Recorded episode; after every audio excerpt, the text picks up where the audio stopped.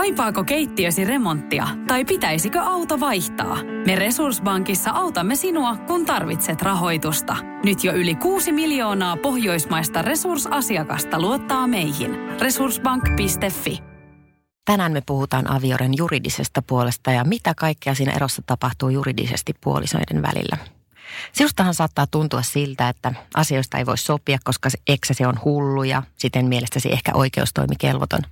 Vaikka yleisesti puhutaan tällaisesta mun hullusta eksästä tai mun miehen hullusta eksästä ehkä vielä enemmän, niin tiedoksi, että ehkä noin 99 prosentissa tapauksista niin se eksä ei olekaan hullu ja siten sinunkaan eksäsi ei ole varmastikaan hullu.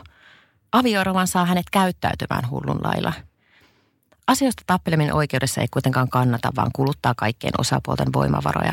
Yrittäkää please sopia asioista.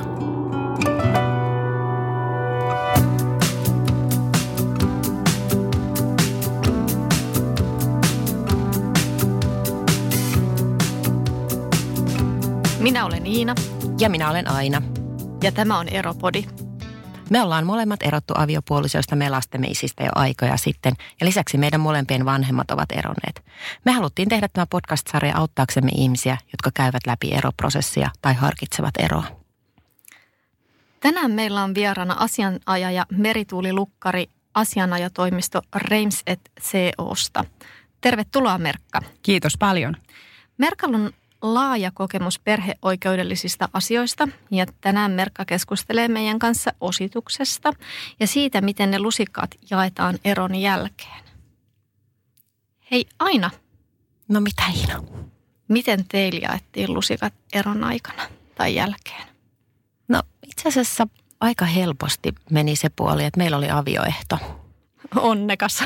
niin, joo, sitä kyllä suosittelen kaikille, että, että se teki elämästä paljon helpompaa mone, monella tapaa, että oli sillä tavalla selvät sävelet ja lisäksi vielä molemmilla oli aika lailla niin kuin omat omaisuudet. Mutta hei Merkka, kun sä tiedät näistä kaikista juridisista kiemuroista, niin mikä tämä avioehto on? No avioehtohan tarkoittaa sitä, että siinä erotilanteessa niin omaisuus erotellaan.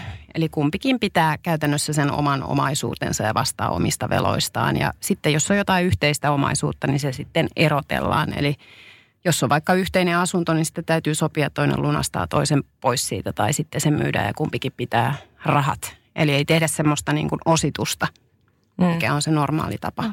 Mutta onko se niin, että se avioehto pitää tehdä ennen eroa? Ehdottomasti ei sitä enää avioero, kun tullut vireille, niin sen jälkeen sitä ei voi enää tehdä.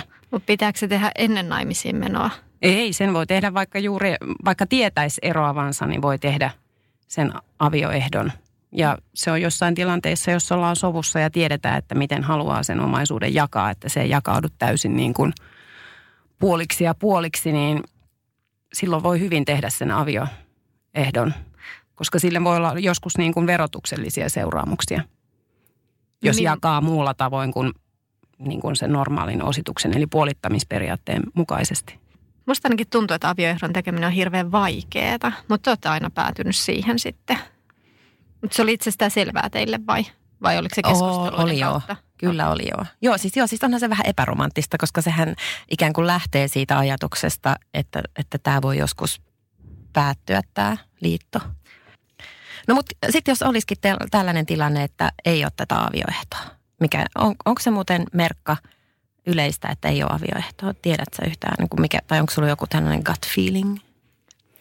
No tietysti asianajapuoleen käytyy yleensä niin kuin henkilöt, joilla on jotain riitaisuuksia, että hyvin vaikea niin kuin arvioida sitä, että – riitaa voi tietysti olla, että onko niin kuin on avioehto tai ei ole avioehto. Että joskushan avioehtokin voi olla epäoikeudenmukainen ja sitä voidaan joutua sovittelemaan. Ja avioehtoja voi olla tosi monenlaisia. Että jos haluaa tehdä jonkun niin kuin muunlaisen kuin tällaisen täysin poissulkeva avioehdon, niin silloin kyllä kannattaa kääntyä juristin puoleen. Mutta siis normaalistihan se ositus tehdään niin, että kummankin niin kuin nettovarat lasketaan yhteen ja jaetaan puoliksi, jolloin saadaan siitä ne avioosat ja sitten – sitten se kumpi omistaa enemmän, niin joutuu omistaa maksamaan, että kumpikin lähtee niin kuin yhtä varakkaina tai yhtä köyhinä siitä liitosta. No mulle ei ollut avioehtoa, minkä nyt varmaan arvasikin niin, tuossa. Iinalla, niin, Iinalla ei ollut avioehtoa. Miksi ei ollut muuten?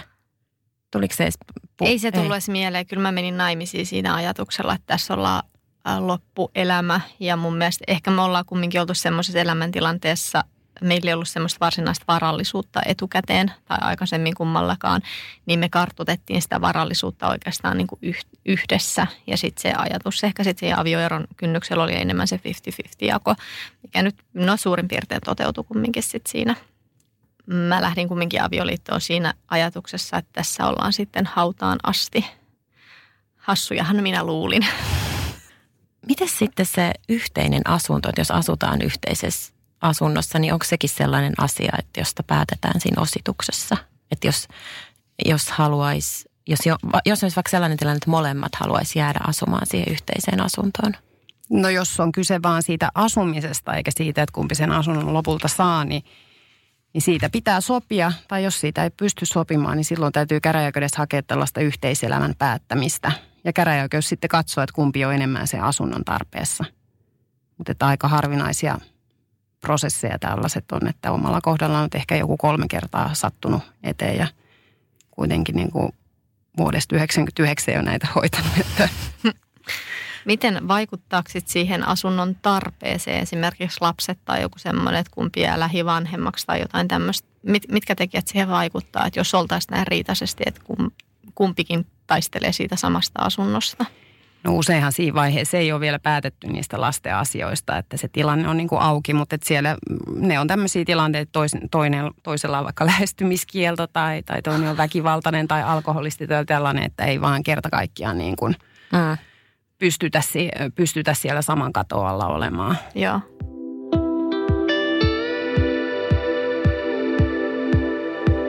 Olen odotellut sinua kauan. Olen odotellut, että veisit minut täältä pois. Olen odotellut sinua kauan. Veisit pois. Mutta tarvitseeko sinun sitä tietää? Ikkunasta katson, josko joku siellä ois.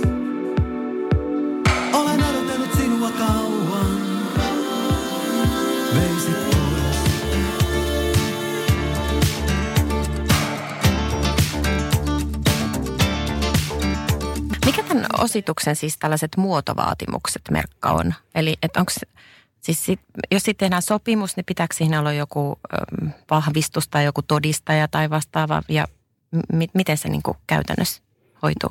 No ensinnäkin ositus pitäisi aina tehdä kirjallisesti, että jos se on jäänyt niin tekemättä – vaikka olisi erottu niin kuin pitkä aikaa sitten ja jaettu niin kuin se omaisuus, niin se on hyvä tehdä, koska sitä asiaa sitten kysytään, kun toinen kuolee. Niin siellä perukirjassa okay. pitää käydä niin kuin ilmi, että onko se ositus aikanaan tehty, koska sitten se ekspuoliso voikin olla siellä sen kuolinpesän osakas, jos, jos niin kuin joku väittää, että ei sitä ositusta ole tehtykään, että tällaistakin on käynyt.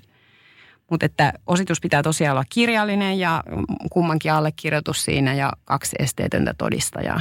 Okay. Tämä on se muotovaatimus, jos siis päästään sopimukseen. Tietysti sitten, jos pitää hakea käräjäoikeudesta pesäjakaja, niin siinä riittää sitten, että se pesäjakaja sen allekirjoittaa sen osituskirjan. Okay. Missä vaiheessa avioeroa tämmöiset ositukset yleensä sitten tehdään? No senhän voi tehdä vaikka samana päivänä, kun se avioero on tullut vireille, mutta harvemmat kuitenkin pystyy Eli... ihan niin nopeeseen prosessiin. Eli siis... Riippuu ihmisistä. Eli siis avioero pitää kumminkin laittaa ensin vireille ja sitten lähdetään niin kuin, siis vireille. Mitä tarkoittaa yleensäkin avioero vireille laittaminen? Sitä, että se hakemus tulee sinne käräjäoikeuteen. Eli se päivä, kun se tulee siellä, sille annetaan semmoinen diarinumero siellä käräjäoikeudessa, niin se on se niin sanottu ositusperusteen päivä, jonka mukaan katsotaan ne varat ja velat. Okay. Ja se on se vireille tulopäivä. Ja mä oon ehkä tässä vähän sille, äh, mitä mä sanoin, sivusta katsojana olle. Mulle vaan posti ilmoitti, että avioerohakemus on vastaanotettu ja laitettu vireille, niin mä en ole itse käynyt niin sitä prosessia läpi, niin sille ihan mielenkiintoisena, mitä tässä on tapahtunut.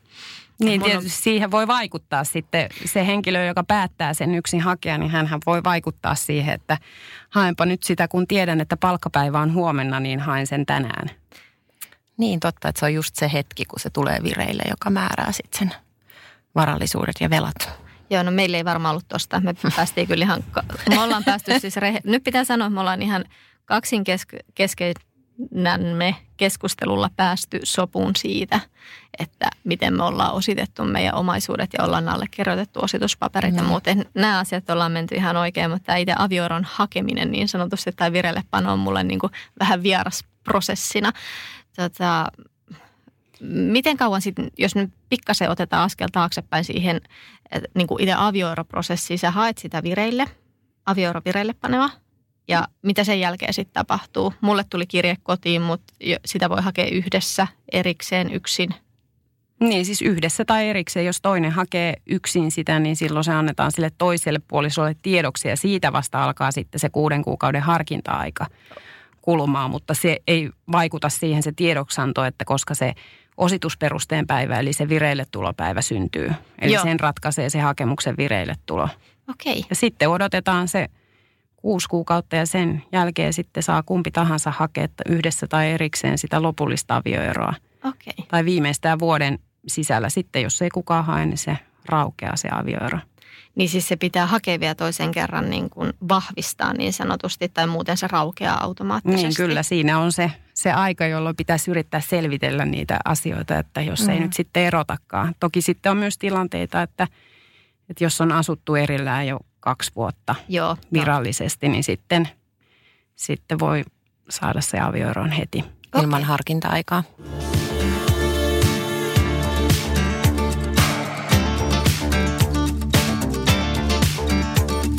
Mitä jäi taakseni taivu eruoto? Pakoni on jouheva takanani siimaa. Taannunko vain, onko päässä jo vuoto? Kääntyykö laiva joku nostiko kannelle saaliin? Tämä katiska on tiivis, jotakin jo kuoli. Olen seitsemän V-imen pillillä ilmaa. Takapihan sinapin keltainen nuoli. Viimeinkin saavutti, osuiko se maaliin? Olen odotellut sinua kauan. Olen odotellut, että veisit minut täältä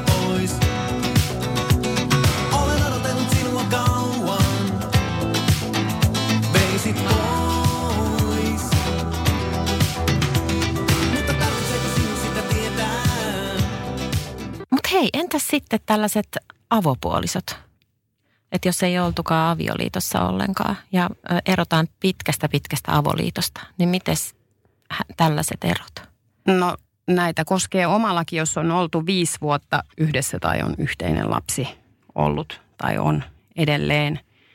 Mutta siinä on se tilanne, että näissä kohtaa, kun se laki soveltuu, niin siinä tehdään tämä erottelu. Eli kumpikin omistaa niin kuin omaa omaisuutensa ja huolehtii niin kuin omista veloistaan. Et sitten jos on jotain yhteistä omaisuutta, niin se pitää tietysti sitten jakaa. Mutta tota, siellä on siellä laissa on sitten mahdollisuus hakea tällaista hyvitystä. Eli jos on kovasti panostanut siihen toiseen omaisuuteen ja se, että oot vaikka remontoinut jonkun toisen kotia siellä niin kuin viisi vuotta ja oot pistänyt siihen omia rahoja 50 000 euroa ja sitten toinen omistaa, se on yksi hänen nimissään, niin sitten tämmöisessä tilanteessa voi vaatia hyvitystä ja siinä haetaan sitten, jos ei sopu päästä, niin haetaan käräjäoikeudesta pesänjakaja, joka sitten ratkaisee sen asian, eli sen hyvitysvaateen kohtalon, menestyykö se vai ei. Hei, äh, Merkka, mä haluaisin tästä tosta kysyä. Mä oon kuullut, tai tämä oli tämmöinen tuttavan tuttavan keissi, ja ne joutui siis, ei päässyt yhteisymmärrykseen osituksesta. Ja käsittääkseni heillä oli myös, että asunto oli vähän enemmän ollut vissiin miehen nimissä, ja rouva oli kumminkin asunut monta vuotta siinä, yhteisesti oltiin remontoitu ja muuta, ja sitten tämä aiheutti käsittääkseni hyvin pitkälle riitaa siinä ja osituksesta ei päästy siis yhteisymmärrykseen, niin tätä pystyttiin venyttää tätä oikeudenkäyntiä niin vuosikausia suorastaan ihan sellä, että ei ehkä ilmestetty oikeuteen tai oli joku edustaja ja ei ollut vastattu kaikkiin esitettyihin kysymyksiin. Ja sitten siinä oli aina sille, kun ilmeisesti oikeuden päätöksellä on kumminkin jonkin sortin valitusaika. Pitääkö paikkansa? Niin, no täytyy nyt heti korjata, että tämä ositusasiahan ei käsitellä oikeudessa Okei, ollenkaan. Vaan käräjillä vai? niin siis oikeus ja käräjät on sama asia. No niin, hyvä, kato. Eli, eli siis käräjäoikeuden rooli on vaan siinä, että jos ei päästä sopimukseen, niin sieltä käräjäoikeudesta haetaan tämmöinen pesäjaka, joka on joku ulkopuolinen puolueeton yleensä asianajaja. Ja hän toimii niin kuin tuomioistuimen jatkeena, eli tavallaan tuomarina. Hän ratkaisee sen asian. No mitä jos toinen osapuoli ei hyväksy sitä ratkaisua? No sitten sen jälkeen sinne oikeuteen pääsee. Eli ensin sitten moititaan siinä tietyssä ja. määräajassa sinne käräjäoikeuteen ja sitten siitä hovioikeuteen ja halutessaan korkeampaan oikeuteen. Joo, no tässä oli sellainen tilanne, mitä mä ymmärsin. Tämä on tietenkin toisen osapuolen tarina vain ja ainoastaan. Että siellä oli sitten ollut aina, kun oli tämä valitus aika umpeutumassa, niin sitten niin kuin siinä vaiheessa tehty sit valitus, että ei hyväksytä. Että onko tämä niin kuin mahdollista, että tämmöisiä pystytään niin kuin näitä prosesseja pitkittää kovinkin paljon? Totta kai, mutta sitten pitää olla todella paljon rahaa ja iso intressi, koska ensinnäkään puolisot maksaa puoliksi ne pesänjakajan kustannukset ja jos se on riitainen niin kuin ositus tai riitainen erottelu, niin se pesänjakajan lasku voi olla vaikka 15 000 euroa. Sitten sen jälkeen lähdet niin kuin moittimaan sitä sinne käräjäoikeuteen, joudut maksaa omalle juristille, iso oikeudenkäyntikululasku tulee ja sitten jos häviät, niin joudut maksaa toisen osapuolen oikeudenkäyntikulut se tulee todella kalliiksi. No, kuulostaa tosi kallilta, mutta tuntuu taas, että tämmöisillä asioilla pystytään myös tekemään toiselle ihan puhtaasti kiusaa. No näinhän se joskus on, että joku sanoo, että, että tämä on nyt niin periaatteellinen kysymys ja että tämä on minulle kallis harrastus. Okei, okay. aika kurjaa. Kyllä, tässä ehkä tulee just se, että tosi tärkeää olisi myös päästä elämässä irti asioista, myös niistä asioista, jotka ei ole ehkä ollut niin oikeudenmukaisia oman oman niin kuin kokemuksen mukaan. Että joskus on ihan hyvä vaan niin kuin päästää, päästää asioista irti ja antaa olla. Niin sitä on kuullut kanssa, että ollaan niin kuin ehkä luovuttu omista oikeuksista tai eduista ihan vaan sen takia, että ei tarvitsisi riidellä. Niin ja lasten takia myös. Se ei välttämättä ole sille uudelle elämälle ja lapsille kauhean hyvä, että jos siellä on tällainen riita koko ajan käsillä tämän ekspuolison kanssa. Hmm. Eli ehkä eropodin neuvo olisi, että mahdollisimman nopeasti avioeron tai eron jälkeen tee ositus. Kyllä, joo. Ja sitten ehkä toinen neuvo se, että kyllä jos on vielä naimisissa, niin kannattaa harkita sitä avioehtoa ihan vakavasti, koska kyllä se mun mielestä silloin asiat on selvänä. Että niistä asioista, näistäkin asioista kannattaa puhua jo silloin, kun kaikki on hyvin. Toi on aina hirvittävän epäromanttista. Tähän... Silloin sä niin tiedostat, että hei, me voidaan vielä erota. No mä oon ihan eri mieltä. Mä, mun mielestä se on realistista. No sanoppa sinä juristi Merkka nyt tähän sun, mitä mieltä sä oot tästä? Niin mä sanoisin vielä sen, että avioehtohan voi olla joskus myös todella epäreilu. Mm. Että jos mietitään niin kuin tilannetta, että mennään naimisiin ja tehdään täysin poissulkeva avioehto ja sitten yleensä se on äiti, joka siellä kotona on ja sitten jos tulee mm. monta lapsia, lasta, niin hän on sitten siellä, hoitelee niitä lapsia niin kuin – vuosikausia ja mies on sitten töissä ja painaa kovaa, kovaa duunia ja ansaitsee paljon ja sitten tuleekin ero. Niin siinä on niin kuin tällä kotona puolisolla, niin ei ole eläkettä kertynyt sinä aikana, ei ole kertynyt mitään omaisuutta ja mm. hän jää niin kuin tyhjän päälle, ei ole työkokemustakaan. Että tämmöisissä tilanteissa, jos on täysin poissulkeva avioehto, niin tietysti voi sitten hakea sitä osituksen niin kuin, tai sitä avioehdon sovittelua, mutta... Se on kallista ja hankalaa? No se on kallista, sen taas pesäjakaja ratkaisee. Mutta se täytyy niinku miettiä aina, että mikä siihen omaan tilanteeseen sitten on sopiva avioehto. Että voi tehdä mm. erilaisia avioehtoja, vaikka että suljetaan ulkopuolelle perinnöt ja lahjat ja testamentit, mutta että se mitä sitten siinä yhteiselon aikana niin kuin ansaitaan, että se sitten jaettaisiin puoliksi. Niin. se on usein, niin kuin tuntuu, jos lapsia hankitaan, niin vähän reilummalta Joo. vaihtoehdolta. Niin kyllähän se nyt niin kuin silleen ajatuksena, että jos mennään naimisiin, tehdään välittömästi tai ennen naimisiin menoa jo avioehto ja sitten siinä ehtii kuluu vaikka 20 vuotta val- välissä, niin se taloudellinen tilanne muut, saattaa muuttua aika paljonkin siinä matkan varrella. Ja silloin tietysti, jos toisella on merkittävä määrä omaisuutta siinä vaiheessa, kun mennään naimisiin, niin silloinhan se on ihan luonnollista, että se voidaan sulkea niin ulkopuolelle, koska toisille ei ole mitään osaa ja arpaa siihen. Mm. Kyllä juristit ovat aika kylmiä ihmisiä. No niin, kun täällä... Realistisia, realistisia. Täällä aina sanon, niin se tekee asiat helpommaksi. Niin se tekee. Niin, eli, mutta korjataan meidän neuvoa. Sopikaa asioista ja reilusti. Että, ja puhukaa asioista reilusti jo silloin, kun asiat on hyvin. Niin sitten ei tule näitä jälkikäteen näitä ikäviä ylläreitä. Tämä oli Eropodi. Kiitoksia. Kiitos, Kiitos. Verkka. Olen odotellut Olen odotellut, että veisit minut